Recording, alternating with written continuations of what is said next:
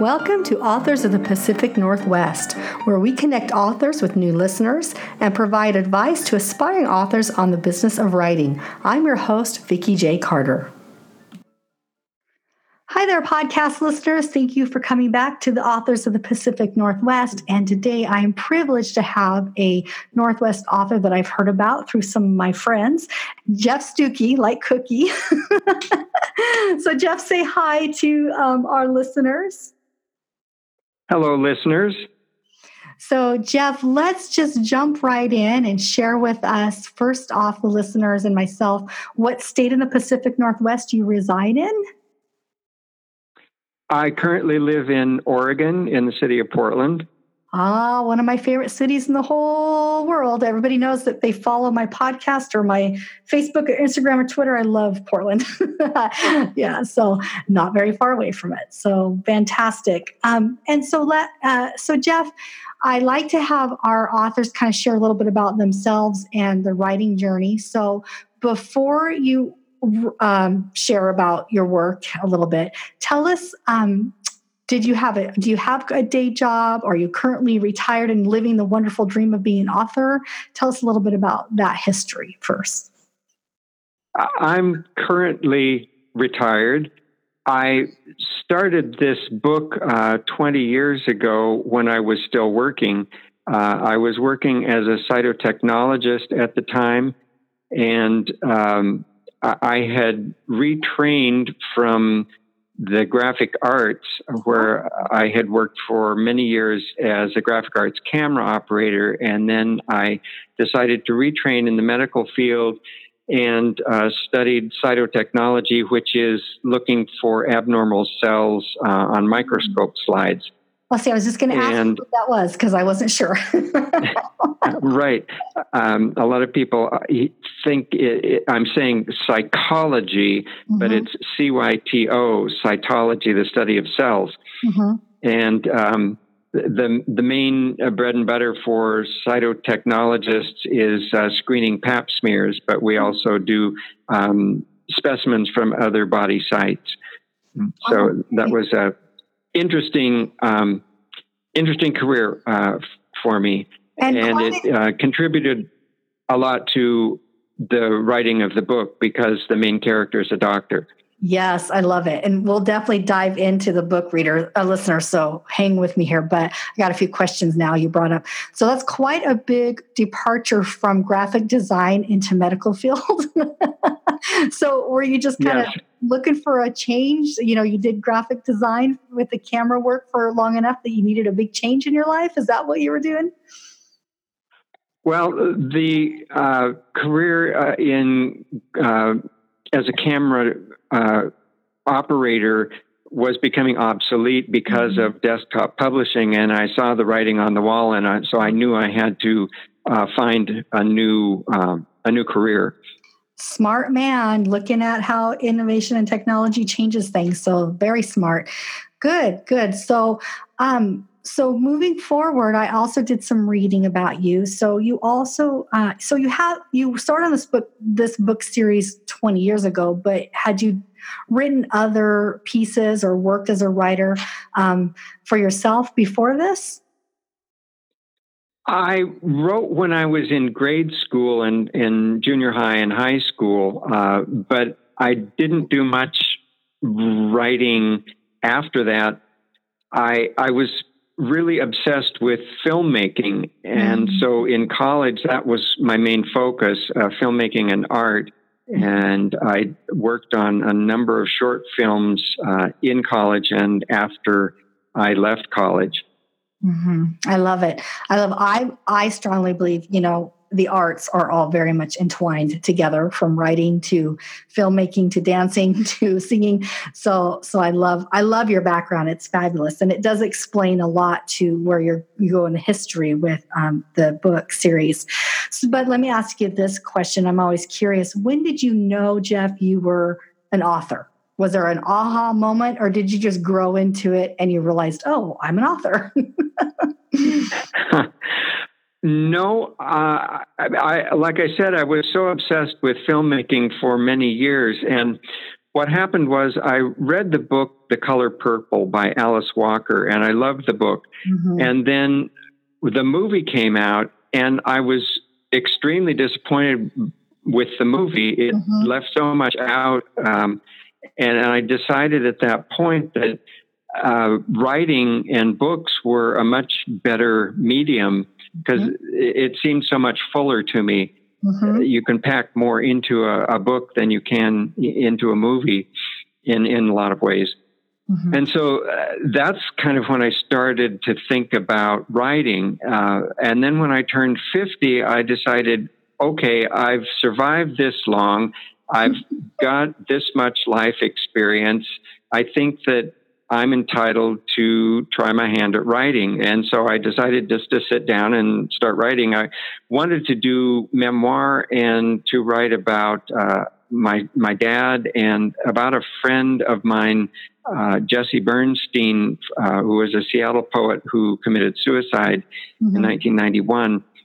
Uh, so when I started to write, um, this image came to mind. Um, of these two men uh, necking in a 1920s automobile with a gun underneath the seat of the car.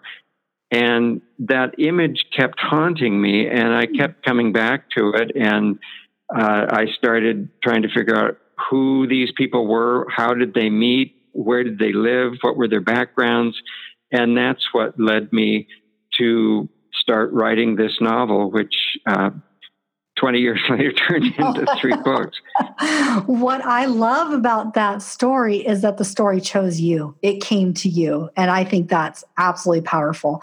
Um, so awesome. I love it. So let's talk just a little bit about your publishing experience, and then we're going to get a lot deeper into the stories that you've written in these three books over the 20 years because you have a lot of history. And, and so, listeners, you know, I'm writing historical fiction, and Jeff was um, mentioned to me because his books are very, very um, developed through history. And, and so I was excited to have him come on so we can talk about that. But um, tell me a little bit about the publishing aspect of it. Are you self published, independent published, or are you with one of the few left publishing houses? I am uh, self published. I went to the Willamette Writers Conference here in mm-hmm. Portland and pitched uh, my book to a number of agents, and there were uh, there was quite a bit of interest, but none of them followed up after mm-hmm. I sent them samples of the the novel. So uh, the when the uh, 2016 uh, election campaign rolled around, and I started to see all of these incredible parallels between what was going on in the 1920s that I had researched so much, and what was going on in our political di- dialogue today. Mm-hmm. I decided I, I, wanted to get this book out there right away. So mm-hmm. rather than wait until I found an agent and a publisher, I just decided to go ahead with um, self publishing. Mm-hmm. I contacted, go ahead. No, I just said good for you. I, I think that's brilliant. Timing is everything, right? right. And so I, I, knew I would need to find an editor. So I asked a friend, and she put me in touch with Jill Kelly, who um, agreed to edit my book after I told her, sent her a sample and told her a little bit about it. And uh, she had done some self publishing and kind of walked me through all of the the different things that I had to do in order to get my book self published. Wow, what a wonderful resource to have somebody to help you like that, besides the editing process, but the self publishing process. So, a little bit about me and the podcast. It was developed by my desire to write and publish and I started to do research like a good librarian. I started doing research and I found that there was plenty out there and a lot of authors that were already published. And so I started to ask questions. Those questions turned into a podcast. So there we are. And here you are on the podcast. so, so thank Great. you. Thank you for sharing that with us. Let's and and that that does bring me to the covers. Um, so, listeners, while you're listening to the podcast, make sure you go to show notes and click on the link so you can see Jeff's covers of his books. Because you have one aspect that I'm always drawn to, being a librarian, a historian, is um, vintage photos. I adore vintage photos. I'm drawn to them. And every time I walk into a vintage um, store, I usually go to vintage photos and I can't help myself but spend time looking through them. I feel like every photo has a story and I want to bring them all home um, and write their story. So, share with me a little bit about the collection that you have on your covers. Um, they're fascinating. Yes, uh, my partner Ken Barker has been collecting vintage photos for many years. He went to school at Brooks Institute of Photography in Santa Barbara. And after he completed that course of study, he started uh, collecting old photographs. And so a lot of the ones that uh, are on the covers are from his collection and from other places. And then I've also been posting once a month uh, a new vintage photo um, on my website under the mm-hmm. title featured image. So that will change every month. Oh, now I'm really intrigued. I gotta, I gotta be checking out that every month on your website. I feel like as an author, I, I can't help myself but look at the photos and want to know the stories behind going on in the faces of the photos. So, so it's very intriguing. I have collected my own, and they're in a you know nice spot. And one of these days, I'm going to go back and revisit them and start writing off of them. So, I I love that. Very nice. So, yeah, that's a great great uh, prompt for writing. Yeah. So, Jeff, let's talk about your inspiration for these three books. And you and I discussed in email and um, a little bit before we recorded about the history around all of them. So, why don't you share with us what how it got started, what your inspiration is, and then draw with us some of the parallels that you and I talked about in email um, with current events and history. That's the part about history that I find amazing, is that we often can find parallels from the past. Yes, indeed. Uh, well, I've told you about the image that came to me, and I started trying to figure out who these characters were. And I figured since it was the 1920s, I uh, figured that one of them should be a jazz musician because jazz was such an important part of um, that era. And then I, because it's a, I knew it was going to be a gay love story, I wanted one of the characters to be um, very reputable and um, have a good standing in the community. And so I decided that he would be a doctor. Mm-hmm. And with my medical background, that sort of seemed a natural thing to choose. And uh, so I just started writing, uh, trying to figure out where these folks meant. And uh, I, it came to me that they might have met at a wedding reception. And so that's the first scene in book one, Acquaintance, mm-hmm. uh, where Jimmy and Carl meet. Um, it takes them a long time to finally get together. Jimmy's very uh, reticent uh, about um, uh, developing the friendship. And Carl, of course, is, is um, concerned that he's going to scare Jimmy off if he's too aggressive in making a pass because he doesn't know if Jimmy is interested in other men or not. Mm-hmm, mm-hmm. So that's a large part of, of the tension and uh, what's going on in the first book, uh, Acquaintance. Mm-hmm. Um, from then on, I just kept following the story and asking myself, well, what do these people want? What, where are they headed? Um, what are they after?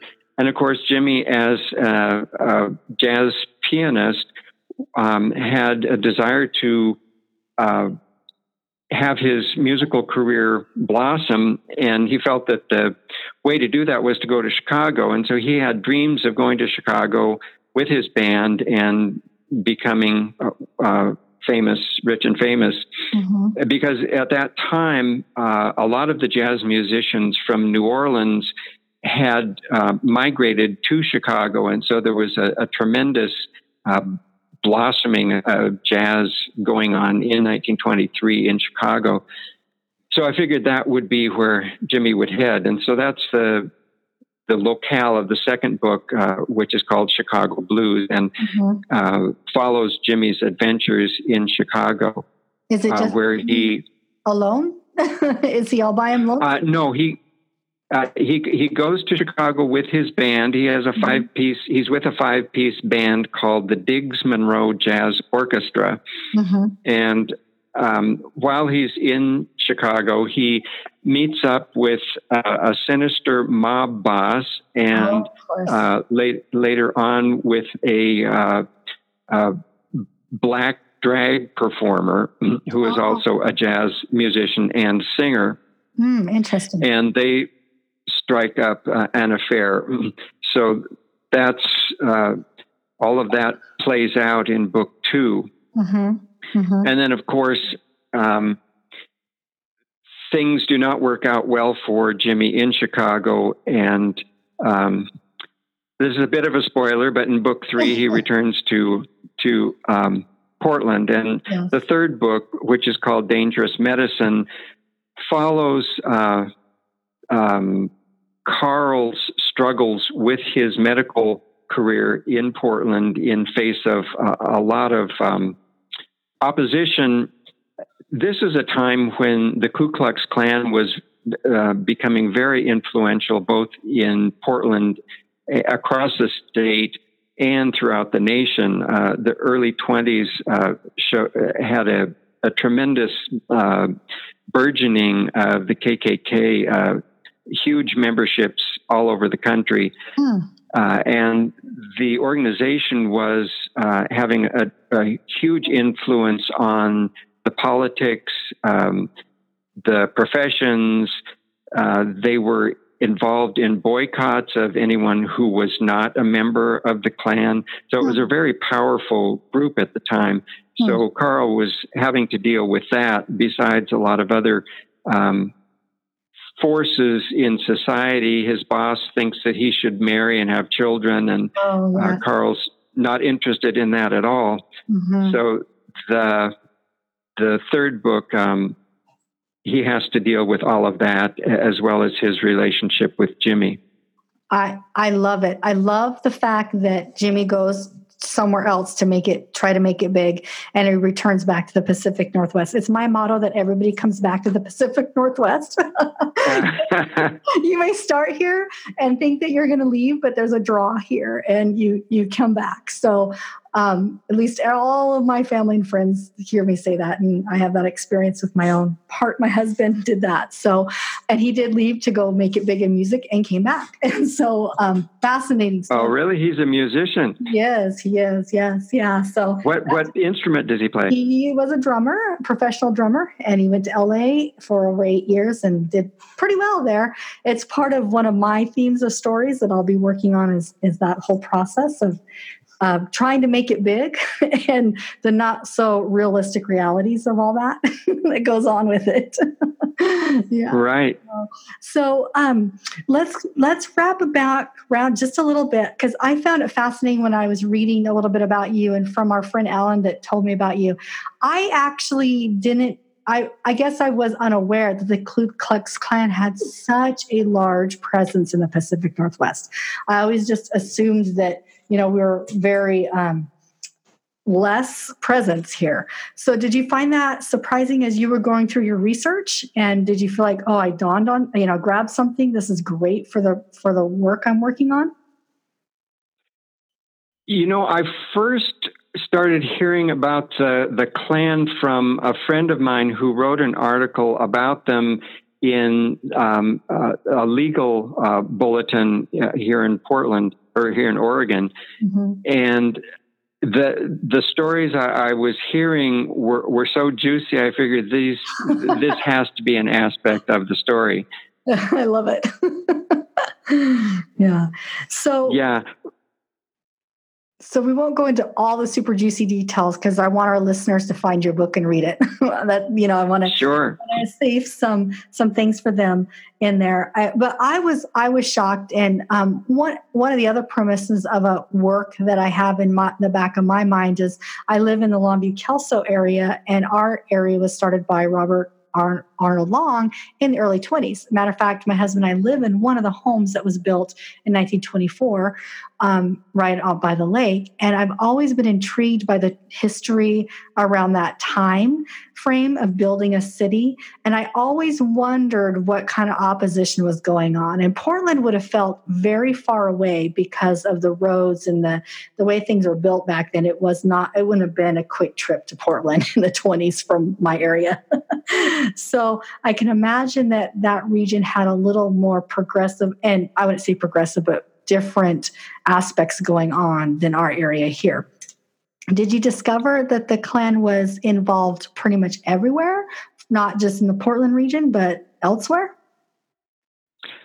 Yes. Uh, one of the really interesting articles I found on the web talks about the presumption that the Klan was mostly rural, uneducated people joining up. But mm-hmm. as it turns out, um, what they discovered from researching uh, a lot of uh, newspaper articles and uh, newsletters uh, to the editor and that sort of thing that really it was um, the urban professionals who were sort of driving the Klan and had a lot of influence in the rural areas. Hmm. Um, there's a, a, really interesting book by a, a woman who um, I, whose name I, I, don't have in front of me, but uh, she wrote about the Klan in Tillamook. I think it's called something like Fear and uh, Intolerance in, in uh, Tillamook County or something like that. But she she talks about the Klan and how remote just like you're saying with Long the Long Beach area, um, the, the um, th- those rural areas were very uh, isolated um, from the big cities. Uh, even after the railroads um, started connecting places, it, you know, and the roads improved, it was still uh, took a, a, while to get to the big city. Uh, but through mail and telephone, and there, there, was a lot of travel apparently between um, between the communities and, and, the Klan in Portland. Uh, recruited and and did a lot of outreach um, all over the state, mm. and at the same time, uh, this was going on all over the United States as well. So it would have been incredibly dangerous for your characters to be openly gay at this time, I'm assuming. I can't imagine that it was very friendly for them. exactly. And that was another big part of my research was I, I started to try and figure out what was it what would it have been like to be gay in the 1920s and in the 90s uh, when i was starting to work on this this book, there had been a an explosion of research into gay history, and that was a big part of, of what I was reading mm-hmm. to prepare for for the book. Uh, Peter Boag uh, has a book called Same Sex Affairs, which talks about the history of uh, gays in the Pacific Northwest and Portland in particular. Mm. Um, George Painter has a book out about um, a 1912 sex scandal in Portland, which involved a lot of uh, uh, professional men who were brought up on trial f- with uh, for sodomy laws. Mm. so uh, there's been a, a tremendous amount of, of research, um, and and that really contributed to my understanding of what it would have been like back then. One thing that's very interesting is that because uh, people just were not very cognizant of the fact that people were gay even back then, mm-hmm. it, it, it kind of flew under the radar unless you knew what was going on and, and kind of knew the code words and there were certain dress codes that could clue people into the fact that you were gay. Uh, you probably wouldn't know. Hmm. Uh, so that was I thought was a really interesting aspect. After uh, during the twenties, um, uh, uh, Sigmund Freud w- was very popular then, and mm-hmm. his popularity made people more aware of the fact that homosexuality existed. And then as you went forward in in time in history, more and more people became aware of the fact that people were gay, and it became much more dangerous mm-hmm. uh, to be to be out. Mm-hmm. I can certainly see that. So let's let me ask you the next question this way. If your characters were dropped into the Portland scene right now with our current um, environment that we have going on politically and and um, just in the stance of where gay rights are now, what do you think would be shocking to them, being who they were from the 20s? If you could just transport them today just for one day to see, you know, what do you think would surprise them about similarities and differences? Um, well, of course, they they were familiar with the Klan, so it probably wouldn't have surprised them the level of white supremacy and uh, the animosity towards immigration and immigrants uh, mm-hmm. that exists today, because that was very strong back then. So they would have mm-hmm. seen a parallel there. I think what they probably would be shocked by is um, one of the problems with being gay uh, back in the early part of the century was that there were eugenics laws and there were um, forced sterilization uh-huh. procedures for uh, men who were I- incarcerated in prisons or in mental hospitals um, who were forced uh, to be sterilized. Hmm. And those laws were on the books until 1983. And I think our my characters would probably be very surprised that those laws were reversed eventually. And hmm. most importantly, after um, the laws were reversed, it wasn't until 2002 that Governor John Kitzhaber issued a formal apology to all of the more than 2,500 people who mm. were sterilized during those decades uh, and basically apologized to them for what the state had done to them. Mm, fascinating. I think it'd be very fascinating to have your characters in today's world just to see their reactions because you know from from what you and I've talked about there are some similarities and and interesting aspects that they could probably I believe history teaches us so much but oftentimes I feel like we don't learn from history very well. yes. yeah. yeah. So why don't you set the stage for your reading? Because I think now I've piqued the interest of our listeners quite well. So set the stage. Tell us the title of the third book that you're going to read for us, um, and and share with us, Jeff, the reading. And I'll go on mute, and I'm curiously going to listen. And then I'll take us out of the podcast okay. at the end. okay. Um, this passage comes from book three of the trilogy, Medicine for the Blues. The third book is called Dangerous Medicine, and as I said, it focuses on uh, Carl Holman's medical career. This uh, passage, I think, pretty well explains um, itself, especially with what we've already talked about in the podcast so far. So I will just begin. When Jimmy had gone, been gone about a week, I got a call from St. Mary's Catholic Hospital. Dr. Osborne wanted help removing a bullet from a man's leg.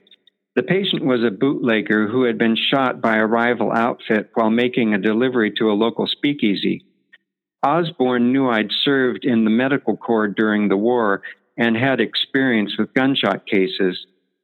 After I removed the bullet and changed back into my street clothes, I was talking with one of the nuns at the nursing, nursing station when a tall man in a suit approached us. He introduced himself as Steve Bateson, a vice officer with the local police. After a run in with MPs in the service, I'd never felt comfortable around policemen. but now I remembered hearing Bateson's no- name before. He was said to be a member of the KKK. I need to talk to the doc who removed the bullet, he said. That would be me, I said. Your name? Carl Holman. he fixed his cold green eyes on me. Ah, yes. You work with Gowan and Bleecker. I nodded. He looked to be sizing me up for a police crime report. I imagined his description Caucasian male around 30, dark hair, hazel eyes, medium build, slightly above average height. I would have thought you'd do the surgery at Lutheran, he said. So that's where I knew the name from. I'd overheard a conversation between him and Dr. Ferguson at the Lutheran Hospital a month or so earlier when he was investigating another shooting. Bateson had asked Ferguson about me, and when Ferguson praised my work, Bateson wanted to know if I was connected to the Catholic hospital. His tone implied a disdain for Catholics. But when Ferguson mentioned that I worked with Gowan, Bateson sounded like he was on familiar terms with Gowan and Bleecker. I had taken that to mean they all knew each other through the Klan. The patient was brought in here to St. Mary's straight from the speak, I replied, and Dr. Osborne called me in to help. Bateson stared at me just long enough to make me uneasy and then said, I'll need the bullet for evidence. Sure, Sister Gertrude can show you to Dr. Osborne's office. Bateson gave the nun a derisive glance. I'd rather you did. I smiled and nodded at Sister Gertrude. Follow me, I said, and led him down the hall in silence. I tried to think of something to say, but being alone with him was making me increasingly uncomfortable. After I left him with Dr. Osborne, it occurred to me that I could have opened a conversation by telling Bateson about the operation. As I was preparing to leave the hospital, a familiar face greeted me. Tom Harrison, Harris, my neighbor across the street, was at the nursing station. He smiled at me as he ran his hand through his wiry hair in a futile effort to subdue it. Just the man I want to see, he said. The paper told me to get out here pronto. He adjusted his thick horn rimmed glasses. I need to find out about this bootlegger who got shot. We want the story for the evening edition. He took out a small notebook and made notes as I summarized what little I knew, including a description of the bullet involved. Sister Gertrude can give you more information, I said. I went right into surgery when I got here. Dr. Osborne didn't even give me the man's name. After Tom spoke with the nun and made some more notes, I asked if he would walk with me to the parking lot. First, I need to talk with Osborne, he said. I believe he's with Vice Officer Bateson right now. Tom raised his eyebrows. I nodded. Come have a chat with me now before I leave. I have to get back to the clinic. He seemed to understand that I wanted to talk privately, privately, so we went outside to the portico at the front entrance. It was raining hard and the cool air felt refreshing.